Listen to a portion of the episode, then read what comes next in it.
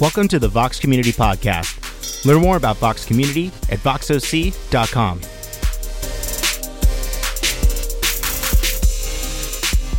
Join us at 10 a.m. on Sundays at voxoc.com slash live and at the Eldorado Performing Arts Center. Good morning, Vox. I'm Chanel. I'm your worship producer for the day. Um, I'm just giving you some announcements um, and welcoming you here to Vox. If you're new, if you want to find out more information, please visit our website, voxoc.com. Um, that will get you information you need. There's a few announcements today. We've got some slides. We're having our live podcast again. Um, it will be this time with Tim, and it will be Fullerton, February 8th, 7 p.m. So just keep that um, percolating. That'll be coming up in the next couple weeks. And next is our Vox meetup this week, Wednesday, um, the 31st at 6.30 at Bootleggers Brewery. Have a beer with the Vox crew and come just fellowship with us. Be pretty fun. And lastly, we have tableship fellowships on, uh, signups on the website. Um, that are starting to fill up, so go sign up. It'll be great for the spring to get together again and fellowship with each other. So for today, we're going to start off with Q&A with Mike, and he's staying to teach with us today, which is awesome. After that, we're going to have some worship with Izzy, and then we're going to have a story with one of our um, teaching team for the children's. Uh, yeah, Mike. Um, so we're um, Jacqueline will be coming out here to share her story, and then we'll have communion. So welcome and take it away, Mike. All right, Chanel. Thank you. Good morning, everybody. Do you hear me? Okay. Wave, wave if that's a yes. All right, put your hands in the air like you just don't care. Perfect. Okay, not, not many of you did that, but thank you. Hey, um, good morning.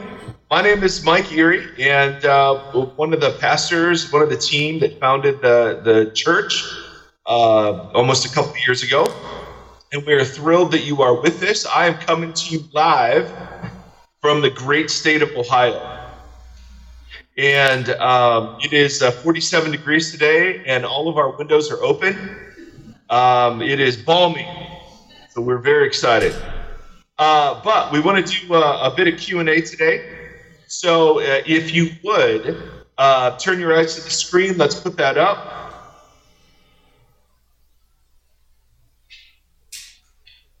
Go ahead and fire up the Q&A. When is Mike going to speak again? His absence is unacceptable. Uh, I really don't think he cares for us very much. I don't think he cares very much about us anymore. All right, well, first, today. When is Mike going to speak again? Today. It is happening right now. Uh, I, I don't think he cares about us very. That is that is unbelievably not true. Um, one of the things that we committed to right after I left was the presence of a teaching team. We thought that having people in person was uh, super important, just having a disembodied voice and a glowing whiteboard on screen. And so we've had the privilege to have loads of other teachers. I thought Will and holy cow, Will did an incredible job. Um, and so it was great to hear from Ronnie last week. So we're, we're totally excited about hopes that God has brought us. It's not because I care precisely as I do. I'm not always making uh, I don't think the healthiest thing our community uh, is to be dependent upon me being in Ohio. So I, I care quite a bit. Take that. All right, second uh, second slide, would.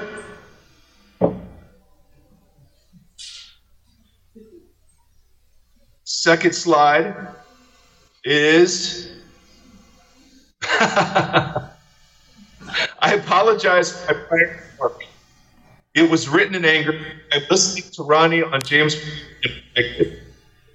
Awesome. Well done. All right, question number two. Does God want us to die for Him? Um, I've always struggled. Of if someone held a gun to my child, said in order to keep his life, had to say he hated God. I would want him to say that. Cares this bad person was. Um, why would God care say in the sense He knows in our hearts? Does that make sense? That is so good. Um, okay, so a couple of thoughts. First of all, uh, I, I, don't know that God ever is a fan of. Um, I don't think he's up there saying, "Well, if you really love me, then die for me." Uh, so your question, but there, but there is a, sense where I do think God wants to be uh, the most significant in life, so that if we were ever to choose between life, eyeing Him, and death, Him, um, I would imagine us to, to acknowledge Him at what cost. And, and there are enough, you know, there's teaching Jesus about acknowledging God for others and so on that, you know, I think there's a little bit to that.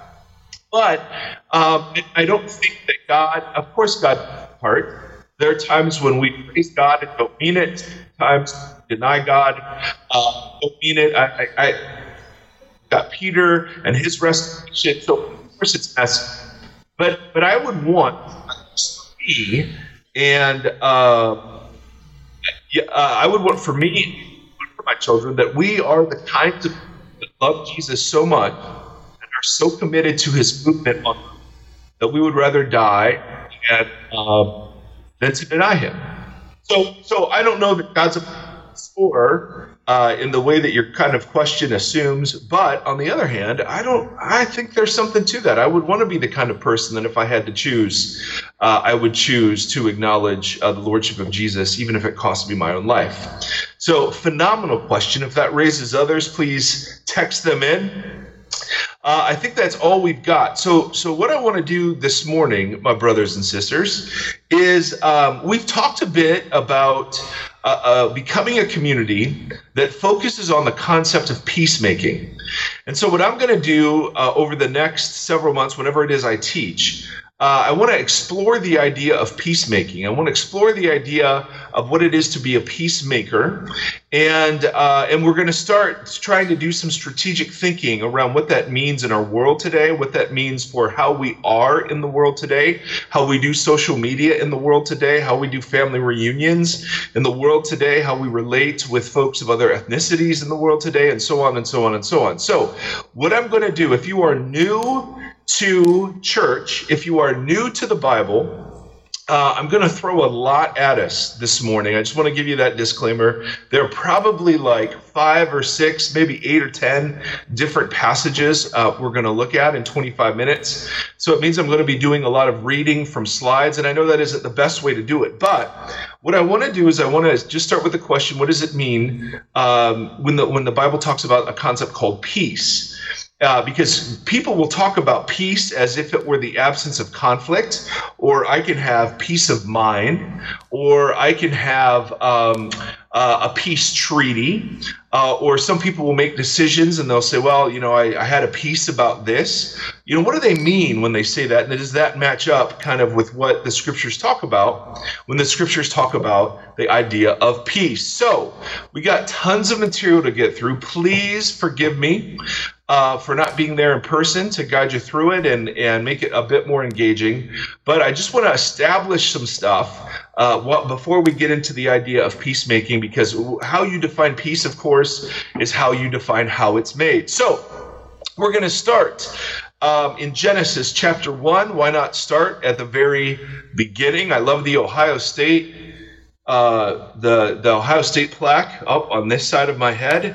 You guys are welcome for that. And yes, there are still boxes on the bookshelves, and so uh, it's beautiful. Now, Genesis chapter one. Go ahead and put the slide up. Verse twenty-seven and 28 we cover these slides all the time because they're so central uh, to where we begin as uh, under in understanding our vocation as the people of god and, and most of you will know, of course, that in Genesis 1, we have a poem where God is um, each day, God is fashioning, He is designing, He is creating, um, and uh, and and the kind of the pinnacle of the architecture designed in uh, in Genesis one is in verse 27 when God decides to, to make uh, human beings in his own image. So, verse 27 God created humankind in his own image. In the image of God, he created them.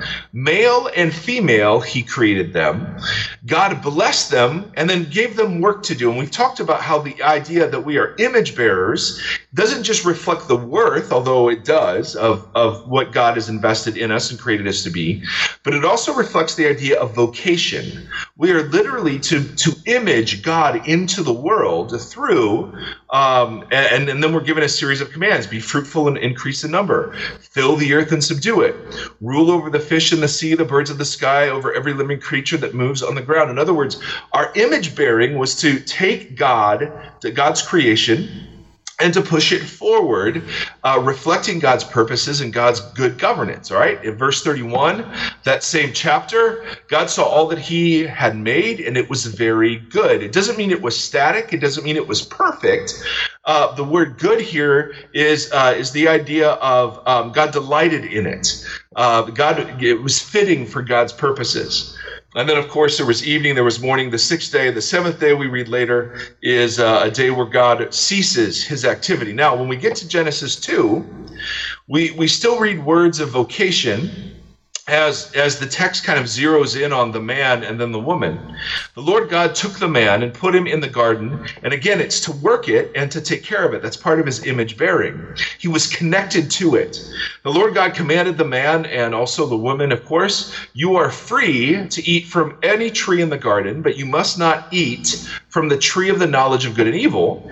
And when you eat of it for when you eat of it you will surely die, or certainly die, excuse me, don't call me Shirley. For when you eat of it, you will certainly die. Now, the thing that happens, of course, is that God says, don't eat of this tree. And of course, what do they do? They eat of the tree. That happens in Genesis chapter 3. Verse 6 When the woman saw that the fruit of the tree was good for food and pleasing to the eye and desirable for gaining wisdom, she took some and ate it. She gave some to her husband who was with her, and he ate it. And then the eyes of both of them were opened, and they realized they were naked. So they sewed fig leaves together and made coverings for themselves. Now, this is really, really significant. In the opening two chapters, Genesis 1 and Genesis 2, we're given a picture of a creation that is ordered, that, that is intelligently designed, that fits together uh, in harmony and purpose. And, um, and, and that, that the human beings had a central role in the governance of creation. They were to bear God's image and to image God's governance into the world. Totally, totally a big deal. So there was four four realms or directions of connectedness and interrelatedness uh, that we're presented with in, uh, in Genesis chapters 1 and 2. The first one is that the, the, the, man and the woman are free from sin and shame. So they are, they are integrated internally. They're connected you know, to the fullness of themselves. Um, they also are connected to God. God walks intimately with them. There's no sacrifice needed. There's no sin. It's just simple trust.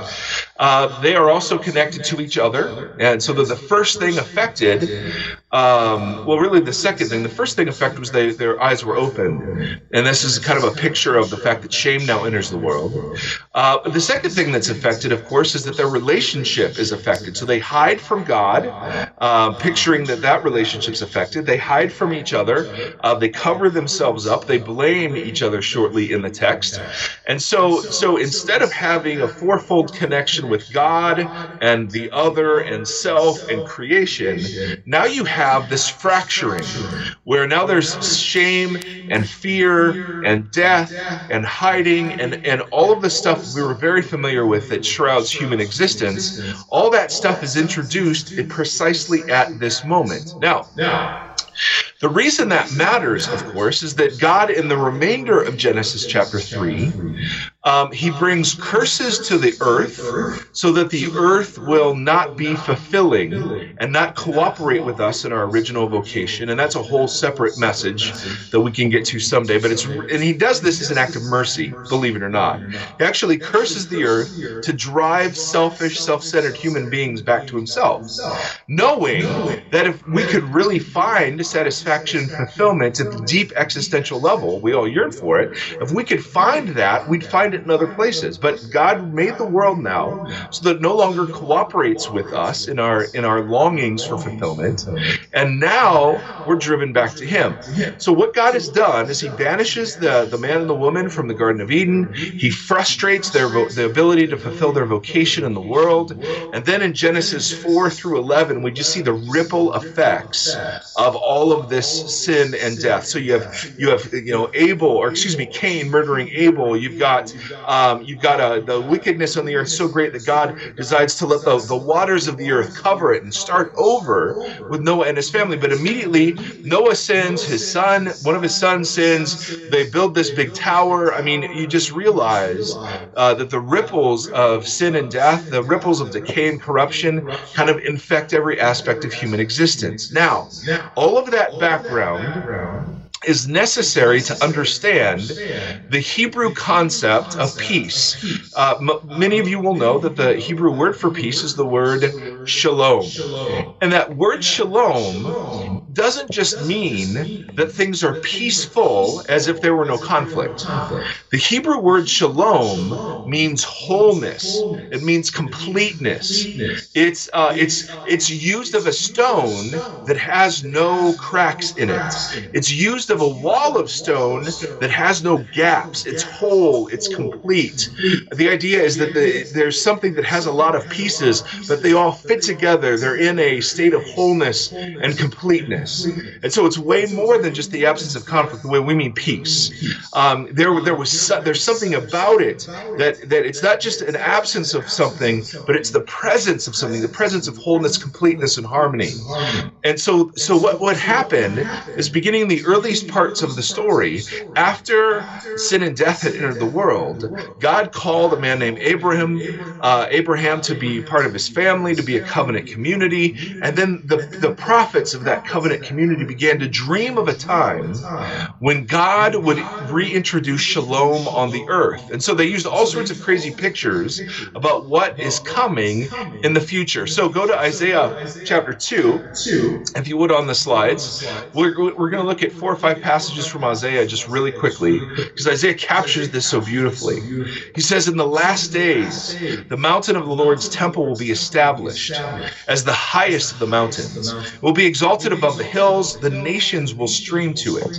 Many peoples will come by, excuse me, will come and say, next slide, come, let us go up to the mountain of the Lord, to the temple of the God of Jacob. He will teach us his ways so that we may walk in his paths. The law will go out from Zion, the word of the Lord from Jerusalem. He will judge between nations. He will settle disputes for many peoples. And they will take their weapons of war, swords, and spears, and turn them into weapons of harvest, plowshares, and pruning hooks. Next.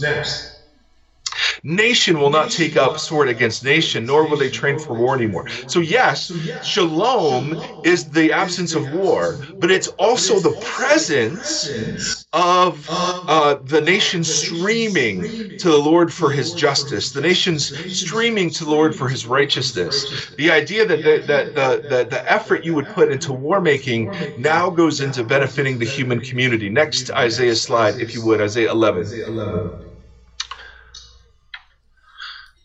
Another image of shalom. The wolf will live with the lamb. The leopard will lie down with the goat. The calf and the lion and the yearling together, and a little child will lead them. The cow will feed with the bear. The young will lie down together. The lion will eat straw like the ox. The infant will play near the cobra's den, and the young child will put his hand in the viper's nest. In other words, uh, what all all of those things that were considered mortal enemies now live in harmony with one another. Next slide. Next slide. They will neither harm nor destroy on all my holy mountain. For the Lord, for the earth, excuse me, will be filled with the knowledge of the Lord as the waters cover the sea. So, so there's this beautiful picture of shalom that's not just the absence of conflict, but it's the presence of harmony, the presence of wholeness, the presence of completeness. Isaiah 32, if you would. I know this is a lot, but these are such incredible pictures of more than just uh, living peacefully with each other. So another another image, Isaiah 32, the Lord's justice will dwell in the desert. His righteousness will live in the fertile field. The fruit of his righteousness will be shalom. Its effect will be quietness and confidence forever. My people will live in peaceful dwelling places and secure homes and undisturbed places of rest. Next. Next. They will build houses and dwell in them. In other words, they won't build and then be conquered. They will plant vineyards and eat their fruit. No longer will they build houses and others live in them, or plant and others eat. For as the days of the tree, so will the days of my people be. My chosen ones will long enjoy the work of their hands. So you're getting a picture of what God intended in Genesis 1 and 2 that human beings have no sin, no shame, the human beings relate well with each other. There is no conflict, but instead there's harmony, there's shared purpose. There's working for mutual, uh, mutually beneficial goods. Um, you get Isaiah 65. Put that on the screen. Um, uh, go back, if you would, one slide. Uh, they will build houses and dwell in them. They will. Um, oh, we already read this one. Next slide. Sorry, Isaiah 65, part two. They will not labor in vain, nor will they bear children doomed to misfortune. They will be a people blessed by the Lord, and their descendants with them. Before they call, I will answer. While they are still speaking, I will hear. The wolf and the lamb will feed together. The lion will eat straw like the ox. The dust will be the serpent's food. They will neither harm nor destroy on all my holy mountains, says the Lord. I mean, these are unbelievably beautiful pictures. And then there's one in Joel I just wanted to show you very quickly. In that day, the mountains will drip new wine. And all the wine lovers said, Amen. And the hills will flow with milk, um, unless you have a dairy allergy. Uh, and all the ravines of Judah will run with water. So, wine, milk, and water uh, were, were images of surplus, were images of uh, provision. A fountain will flow out of the Lord's house and will water the valley of whatever that word is, is acacias, I think is is how you say it. Now, I know that's a, a lot, and I know that's a jet tour, but but I wanted to show you. So you first have creation. Creation is governed by order and connectedness.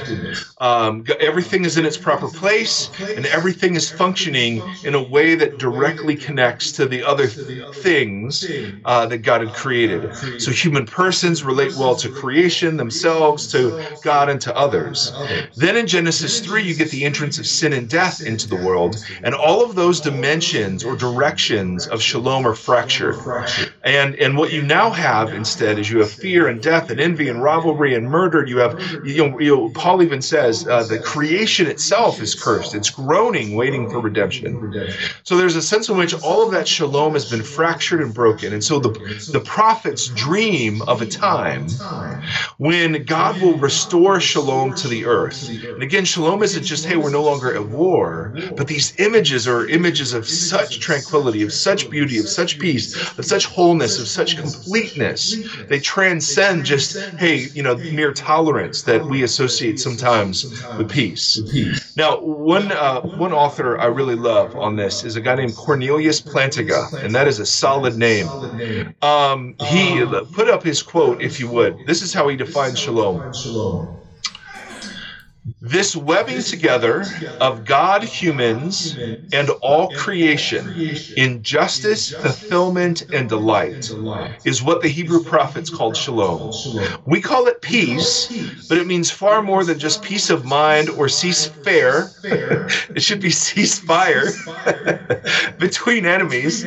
Shalom means universal flourishing, wholeness, and delight, a rich state of affairs in which natural natural needs are satisfied and natural gifts natural gifts are fruitfully employed. I'm so sorry. I was typing late last night. All under the arch of God's love. Shalom, very simply, is the way that things are supposed to be. So, So, the uh, the Hebrew prophets um, yearn for a time when shalom would would be um, a present again in a deep and rich way on the earth. So it's significant when um, when Jesus uh, during the birth of Jesus, of course, or around the birth of Jesus, angels announce, you know, um, glory to God in the highest, good news uh, for everybody, peace on earth, uh, to whom uh, those who God favors, and uh, the idea that Jesus was bringing God's shalom.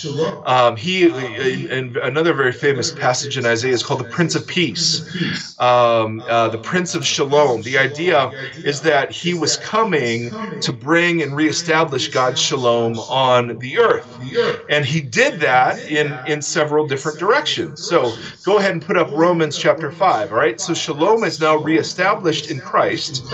Um, notice this. Therefore, we have been justified through faith. We have peace. Now, the Greek word is eirene, um, uh, obviously because the New Testament was written in Greek, but it carries with it the same connotations. Therefore, since we've been justified through faith, now we have shalom with God through our Lord Jesus Christ. So that dimension of shalom has now been restored.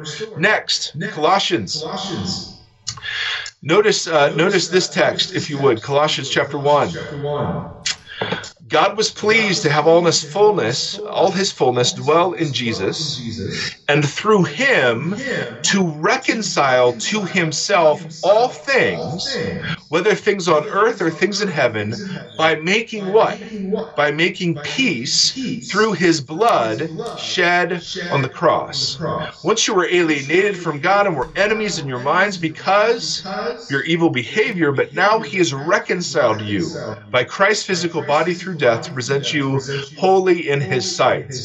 Right? So there so so Romans tells us we've now been reconciled and we have peace with God through Jesus' sacrifice. Colossians is the idea that it's not just peace with God, but shalom has been introduced everywhere. That God is reconciling all things and making peace with all things.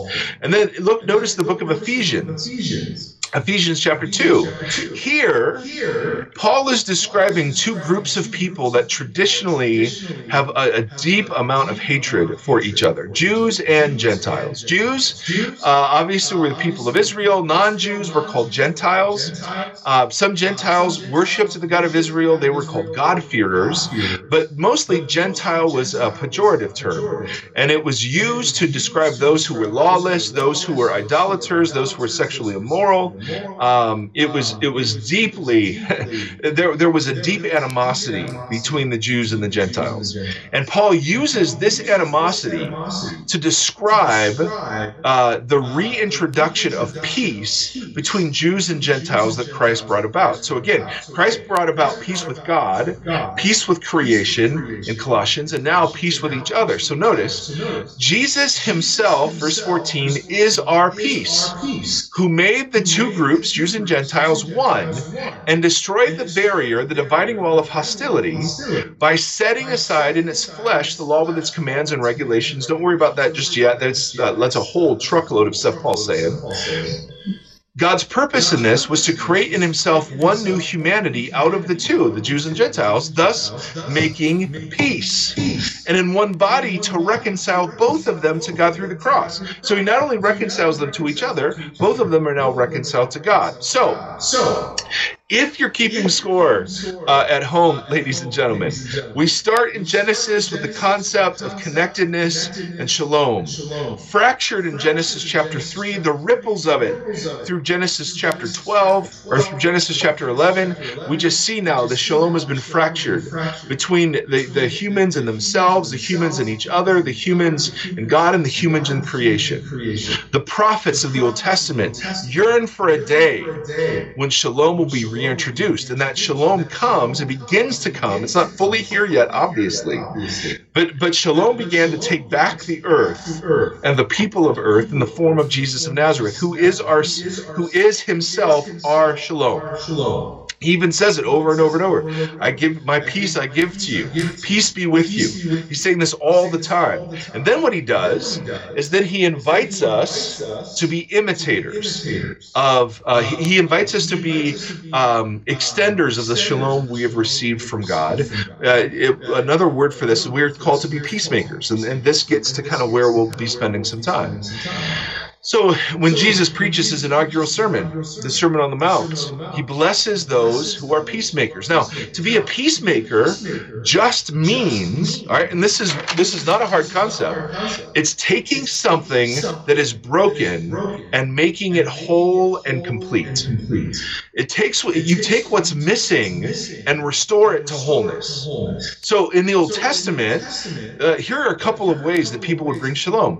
If your animal damage the field of your neighbor you would not just apologize, but you would actually pay them for the damage, and in that way restore what was broken and bring shalom. In Proverbs, um, anytime you would reconcile and heal a broken relationship, you would bring shalom. It's very, very practical.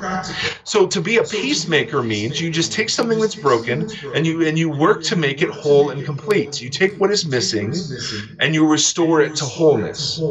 Uh, and so, I mean, I, I just think like I think it's an absolutely beautiful picture. It's bigger than justice, although it includes justice. It's bigger than the social justice that many of us are familiar with.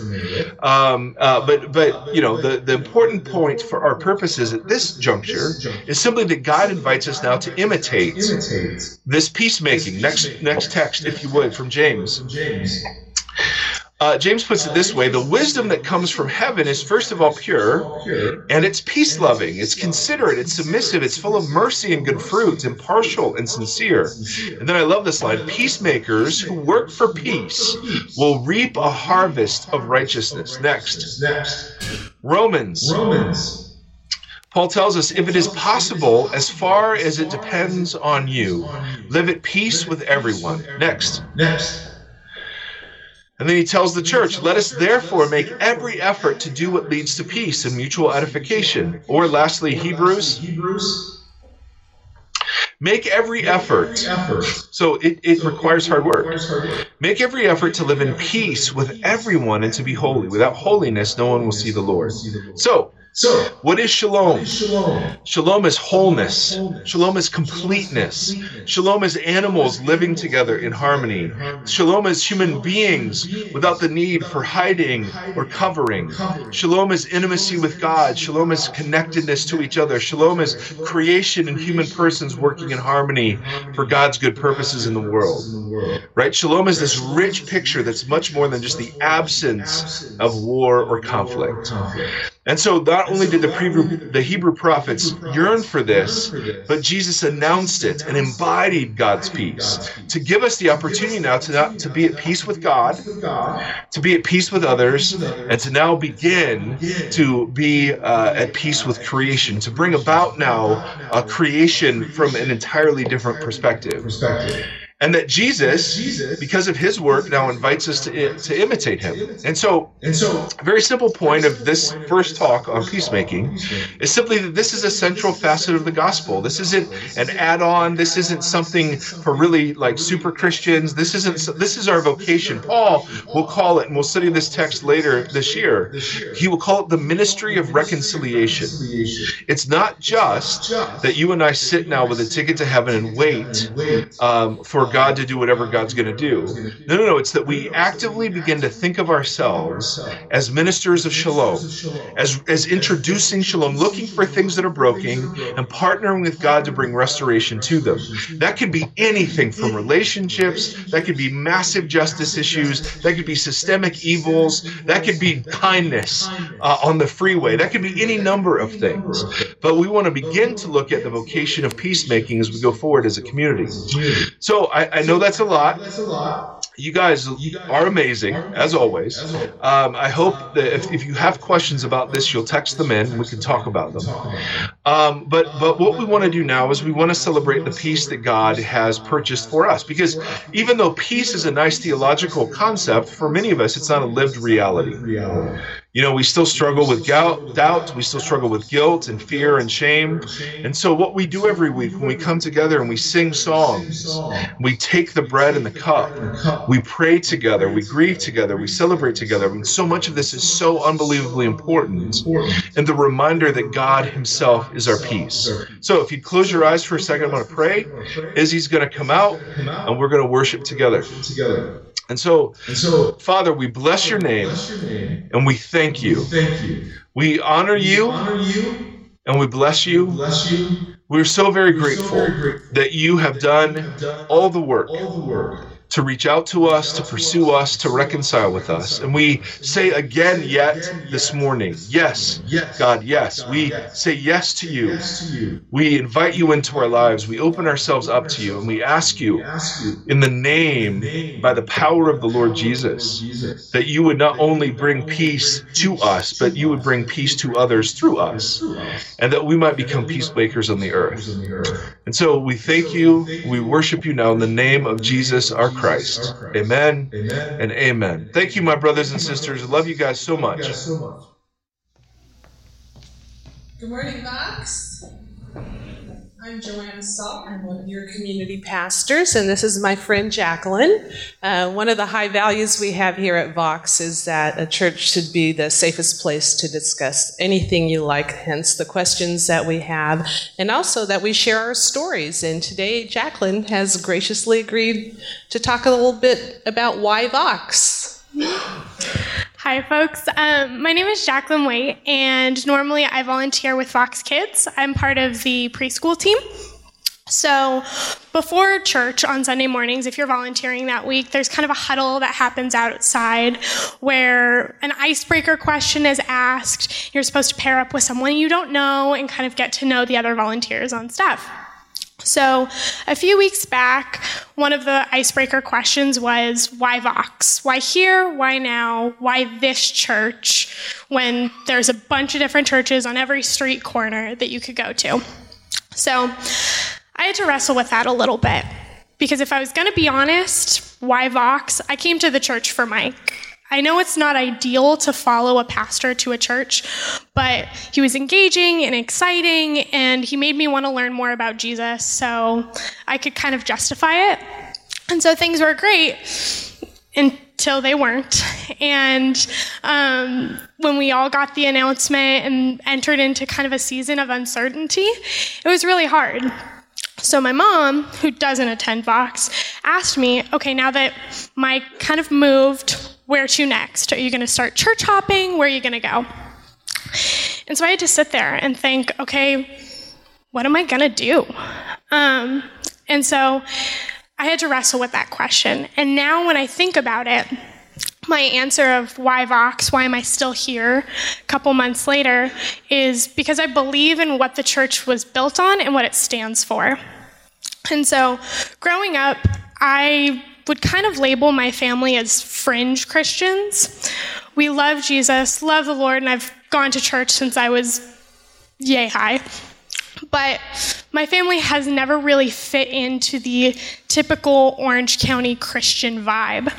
Both my parents work in mental health, and so their lives are devoted to interacting with and engaging with people of very different walks of life. And so that's been instilled in me since I was really, really young to be a voice for the voiceless, to stand up for the underdog, to meet people exactly where they're at, and the idea of providing a space for others that's safe for them to belong has been something that I've been raised in. And so the part of me that is currently and always has been a social worker has had a tough time fitting in in the Orange County Christian environment. I've loved previous church experiences. I went to Biola, and that was an incredible experience. But sometimes it's tough to fit in. The part of me that thinks that women can be pastors, and that the part of me that has gay friends, and the part of me that thinks that Obama is rad kind of had to be sheltered and hidden. And I didn't feel safe to belong even within other Christian environments. And so it was hard for me to wrestle growing up with the idea that I read about a Jesus that broke bread with and ate with the unlovables of the society And the part of me that was raised to do the same, to provide that safe space and to engage with people that didn't necessarily look like me or talk like me or behave like me, while so much of my Christian influence was saying, yes, love those people, but kind of keep them at an arm's length, keep them at a distance, engage with them, but not too much. And so that was tough. And so the part of me that's still here at Vox is the part of me that believes that I can bring my friends to this community because for once I finally feel like I'm safe to belong. And I hope that this community can be a place that others feel that too. So that's why I'm here. That's why Vox. Thank you, Jacqueline. I think uh, she echoed a lot of uh, what we've all felt um, in, in our transition uh, this last year, and um, I really appreciate her willingness to come up here on stage and, and share it with us. Um, she meant we mentioned the high value of uh, safe to discuss anything. The other high value is that uh, we have a table every Sunday that's open to everyone, whether you've been a follower of Jesus your whole life, whether you're here because somebody made you come here um, and you have no desire to know Jesus, whether things are going really well in your life, whether you're a big, colossal mess, the table is open for you. It is the great equalizer where all of us are welcome, regardless of where we are. Um, and so, in a, in a few minutes, um, Izzy will lead us in some more music, and um, we have four stations two up front here and two on the sides. Gluten free is over there. Um, and you will take your bread and dunk it in the cup and um, then take it at, at your own pace. Um, we also have participation boxes um, if you would like to support us financially. Um, I have to say that um, we are so grateful for your continued financial support. And one of the uncertainties was this last year are we going to survive? And not only have we survived, we have been blown away by how generous you guys have been and we really appreciate that. Um, and finally, uh, last certainly not least, we have prayer walls uh, over here where you can take a little piece of paper and write your prayer requests and put it in the wall. Just roll it up um, in a little scroll. Um, we also have um, online uh, the ability to put in prayer requests at voxoc.com. So please take advantage of that. So please come. The table is open for you. Amen. Would you all stand with me? May the Lord bless you and keep you. May the Lord's face shine upon you and be gracious to you. May the Lord look upon you with favor and grant you peace. Amen. Thank you guys so much for coming today. You are loved. God bless you. We'll see you next week.